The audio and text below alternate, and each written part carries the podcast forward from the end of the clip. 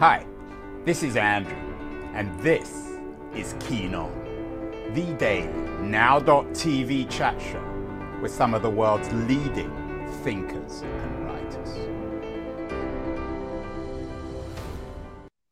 Hello, everybody. It is Wednesday, April the fifth, twenty twenty-three. One of the great issues these days is how do we tell the story of the environment, and particularly the crisis of the environment. Yesterday, we did a show with a Cornell University historian, Aaron Sachs, on the importance of dark comedy. He says we need to uh, make jokes, essentially, about the climate crisis, because that's the only way it will actually resonate with anyone. Others suggest we read books. Martin Puchner has been on the show, professor of comparative literature at Harvard. He has a new book, Literature for a Changing Planet. Other academics talk about simply telling effective stories, but of course, effective stories for adults. Uh, Bathsheba Demuth, for example, very distinguished historian, has written a magnificent book, Floating Coast, an incredibly eclectic and moving history, an environmental history of the Bering Strait. All this is for adults. How do you tell, though, the story of the crisis of the environment, of the trees, to children? My guest today is Brian Selznick. He's one of uh, America's leading maker of children's books. He's written all sorts of amazing books. Um, he doesn't need much of an introduction from me, but he has a new book out called Big Tree, which perhaps I'm putting words into his mouth or perhaps seeds into his mouth, but it's a book about telling the story of the crisis of trees and the environment to seven to twelve-year-olds. Brian is joining us from uh, one of his homes in Brooklyn, uh, New York. Welcome, Brian. Um, am I being accurate? Are you in the business, at least with Big Tree, of trying to tell this story of our environmental crisis to seven to twelve-year-olds? I think it's... Hi, first of all, it's so nice to be here with you. And and I would say it's entirely fair to say that's the upshot of this book. But the intention was just to tell a story about characters that kids could relate to, that people could uh, find themselves in in some fashion. And then the fact that this particular story is very deeply tied into the fate of the entire planet, Uh, told through the story of these uh, two little sycamore seeds who are themselves trying to find a safe place to grow, uh, is it, it would make me very happy if that was uh, what people took from the book. Brian, when I came across your book and was thrilled that we were going to have the opportunity to talk, I, I thought of a conversation I did with another scientist, well, not another scientist, a very different kind of writer and scholar to yourself, Karen Bakker. She has a, a new book out Um, on digital technology that would allow us to talk to trees. That's quite mm. literal. Your book, in a sense, enables us, and particularly children, to imagine talking to trees. Is that fair? Is that what Big Tree is about, our ability to talk to nature? And for nature, of course, to talk back to us? Yeah, I, I think a big part of the book uh, is about listening, right? It, like the characters within the story have to learn to listen. There are voices that are coming to some of the characters that seem to be calling them to some kind of action that they can't quite figure out for a, a big part of the story. And this idea that we don't listen, right? That, that it is really, really hard to listen because so many of us feel like we already know. And, and this idea that in fact, we need to be open, we need to be list, to, to be listening and to be uh, fluid in a lot of ways, I think is is something that is very valuable for all of us and is very much about what the book opens up. So in a way, like we're, yes, we're literally listening to trees as we're reading the story, because the the the intention of the story was to write a story about nature from nature's point of view. So if plants really were the main characters, what would they be saying? What would they be doing? You know, I, I and so this idea that that plants and trees can talk is, it, it, or at least communicate, is the scientific underpinning for why my characters literally talk, right? So everything in, in Big Tree is based in some kind of science. And so that idea that we can listen to listen in on these characters and maybe make a connection to the natural world is great. But of course, I'm writing, you know, I'm writing about two little sycamore seeds, but of course, what I'm really writing about is us. And, and so it's, it's people that I'm writing about, even though in Big Tree, the people are two little sycamore trees, uh, two little sy- sycamore seeds and fern plants and cattails and seaweed and uh, talking uh, plants. Brian, when I did the show with Karen Bakker, I imagined if we if we could indeed talk to nature, nature would respond and make us feel horribly guilty about what we what we have done and what we continue to do to nature. When one writes a book for, and, and I say seven to twelve-year-olds because um, on uh, your book is published by Scholastic and it suggests it's for seven to twelve-year-olds, but of course we're all seven to twelve-year-olds in different ways. Um, When you're writing for kids, for seven to twelve-year-olds, uh, I assume that the issue of, of guilt and responsibility is less central, perhaps because kids are less guilty and also because those feelings don't always resonate as much with kids, or am I wrong? No, that's really interesting. I haven't thought about it specifically from that direction because the, the aspect for me that was central was the idea of hope, right? Because because things feel so impossible. Like so much of this conversation about saving the environment, about doing something to help the world feels like we as individual people can't, like, what can we do? Like, what could I do to, to help make a difference? And I think the the one of the reasons I write is to try to figure out ways to help myself feel better. And I'm, and I'm aware that my audience is mostly kids. I tend to write about children. So I think that the audience who will read those books are about the same age as the main characters. But I very much love the fact that I, I know that people of all ages read a lot of my books, and I, I'm very appreciative of that. So, so for me, it's, it's children and adults feeling what I tend to feel is a fear of hopelessness. And what is it I can do? And what is it that I can remind myself that offers me hope? Because I, I I need to believe that there's still something we can do. And by writing a story about these two little sycamore seeds who figure out something they can do to, to literally help save the world, it's it hopefully in some way will resonate with us that, like, okay, we can figure out things we can do on an individual basis that connects with our immediate community, which then keeps connecting out and out and out and out until we look at the real community that we're a part of, which is the planet Earth. That's, you know, we're all part of that community. It's all part of agency. Your publisher um, said uh, at Scholastic, you've worked with her for many years, um, she believes that Big Tree will speak to readers because the weight of the world is on the next generation's shoulders. It's really a reckoning, and they feel it subliminally. This book leaves us with a tremendous sense of hope, promise, and power that even small acts make a difference.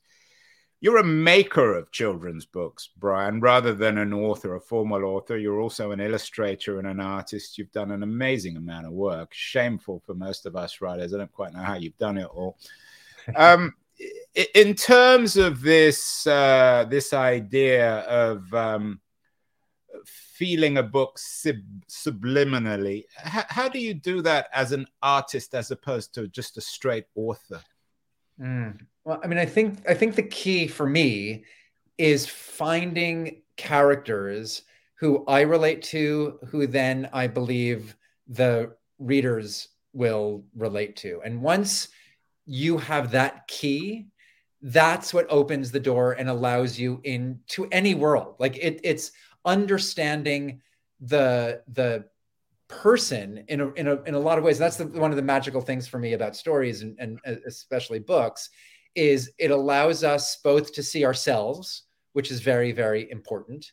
And it allows us to see others, people who we never could have imagined, uh, you know, what their lives might Might, might would be like. And that for me is is really equally uh, as important. And so finding the characters uh, in Big Tree who and themselves have a struggle figuring out what they're supposed to be doing to make themselves safe, to figure out what this voice is that's coming in that's that seems to be calling them to some kind of action.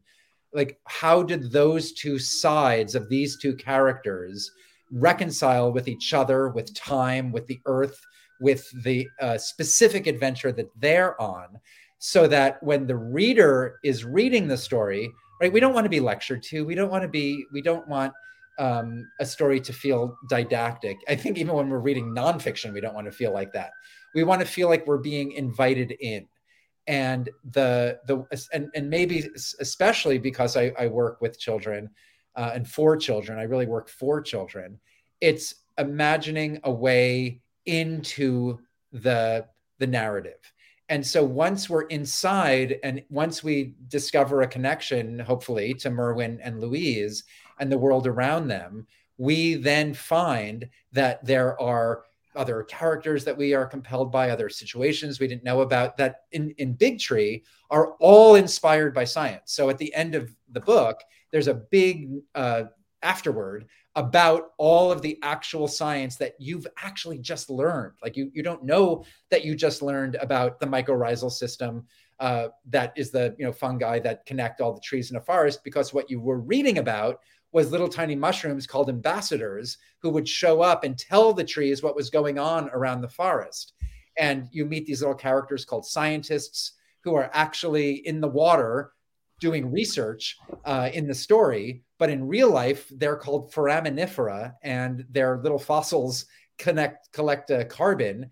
And that's how we know about climate change today. So, so it, in the story, embedded in the story, are all of this, all these, all this information. And of course, we know that the real way to help children and to help the future and to help the world is through knowledge, right? It's through, it's through education and it's through facts, but you can get at facts in lots of different ways. And so that's, that's one of the sort of stealthy things that I hope that Big Tree would do. But again, the main concern is I hope, you know, people enjoy the story of Merwin and Louise. Right. And just to be clear, Merwin and Louise are the two sycamore seeds who are trying to save the world while saving, while finding a safe harbor for themselves. On, on the one hand, this book, um, according at least to one of the reviews, was millions of years in the making in the sense that it's a result of the Uh, physical evolution of the planet. On the other hand, um, it's very timely and um, very much bound up with uh, uh, with uh, uh, Spielberg. I know uh, he he's very much bound up uh, in the making of this. Uh, Steven Spielberg, who you've worked with in the past. What's Spielberg's role in uh, Big Tree, Brian? Uh, Steven Spielberg quite literally planted this seed. He called me and invited me to come to Los Angeles to meet him and the co-producer Chris Meledandri to write a movie for him uh, based on I- an idea that he had. So he's the one who approached me and said, I, I want to tell a story about nature from nature's point of view uh, because I've never seen that before. And, I, and I'm sure in his mind, he was thinking about the, the crisis that the planet was facing. And he and he just wanted the story to be about plants. He originally had imagined the story being set in the Devonian era, a couple hundred million years before the dinosaurs, when the world was mostly covered with plants. But I did a little further research and discovered that the world was mostly covered with ferns, and it, there was very little biodiversity because there were so few insects.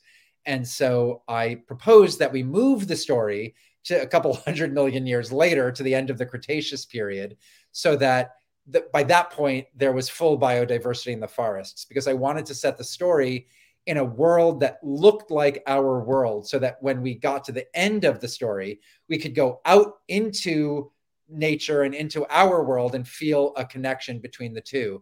But I was able to develop this, uh, and it was originally a screenplay uh, for what was going to be an animated movie. And I got to meet with him about four times and talk about the story, which was really incredibly thrilling. And then the pandemic hit, and it became clear very quickly that, like many things, the movie was never going to happen. So I proposed that we make the story into a book, that he give me the rights to the story and allow me to make it into a book. I wasn't going to do any drawings when it was going to be a movie. It was going to be professional animators. We were thinking about putting faces on the seeds. But when it was time to make it into a book, and I got, and they very enthusiastically gave me permission, um, I realized that the pictures should follow the same rule about science that I had given myself for the story, which is everything has to be scientific. And the, just the fact is seeds don't have faces. So the, the seeds in Big Tree are just seeds. You know, they are slightly anthropomorphized because sycamore seeds in real life look like little spikes with fluff, but that fluff is there to help propel them through the air. And so making the fluff become a little bit like arms and legs or hands that reach uh, fit within the type of anthropomorphization I was going to allow myself to do for the book. But in, in many ways, uh, this book wouldn't exist without Steven Spielberg. And I was very, very uh, proud that when I finally finished the book, uh, he you know, had asked to see it when I was finished. And uh, he and Chris Meledandri called me on the phone to tell me how much they they loved it. So that that really meant a lot, that I felt like I was able to finally present them with something that felt complete. The book has received um, a lot of a lot of positive uh, responses, uh, one from a starred review from Publisher Weekly. But Kirkus, interestingly enough, liked the book, but they thought that uh, Spielberg, or what they call Spielberg's sentimentality, Um, had infected it. And I use that word. That's my word. I don't think they use infection. Um, is there a degree of sentimentality? I don't know if you looked at the, the Kirkus review, uh, Brian. Do you think that, um, that that that that that Spielbergian, if there's such a thing as sentimentality, is that the thing that um, might define the book? For some, that's a strength. For others, it's a weakness. I think that begs the question about what sentimentality means and what our connection to emotion in storytelling is. And, and I think what was interesting about that review was that it was about it was a bad review of Steven Spielberg. And yeah, you know, well, you know what reviews are like. They're always reviewing something else. Everyone has their own agenda, especially. Exactly. Like people, I get it. People have their agendas. But one of the things that I thought was interesting about The Fablemans, Uh, Spielberg's movie about his childhood, yeah, and which I liked. I thought it was a good film. A lot of people don't like it. Yeah, no, I really, really loved it. And I thought what was most fascinating about it was that it was actually about Spielberg's discovery of the impact that movies can have on an audience. And, and the first and most profoundly affected audience member he ever had was his own mother. And not to give anything mm. away, but there's a very, very uh, pivotal moment. And, and in a way, seeing and experiencing what movies can do to an audience, and again, starting with his mother, and it wasn't a positive thing that that he discovered with his mother, but it was so deep, and it it changed everything in his and her life so profoundly that in a way, what I saw over the rest of the movie, and then if you look at the rest of his career, was a, a, a, a wish, a desire, a drive to try to connect with audiences on that deep, profound level. And, and, and I think whatever you think of Spielberg, the, the, the ability to connect with a mass audience on a very, very deep, profound level. Okay, I know we're taping. That was my um, doorbell. Can I just pause for a moment? Of course. All right, don't go anywhere because I was onto something there, I think. Hey, come on in. All right, sorry about that. And hopefully we'll be able to cut this together so that um, it sounds coherent. Um, can I just pick up with... Uh, of course, um, yeah, go back to where you were. Go back to Spielberg. Yeah, so, so uh, Spielberg's ability to connect very profoundly with a mass audience on a on a deeply emotional level, I think is uh, where a real uh, essence of his genius lies. And so getting the chance to talk with him directly and to be in the presence of someone who understands story so deeply, understands emotion so deeply, and really, really understands audiences.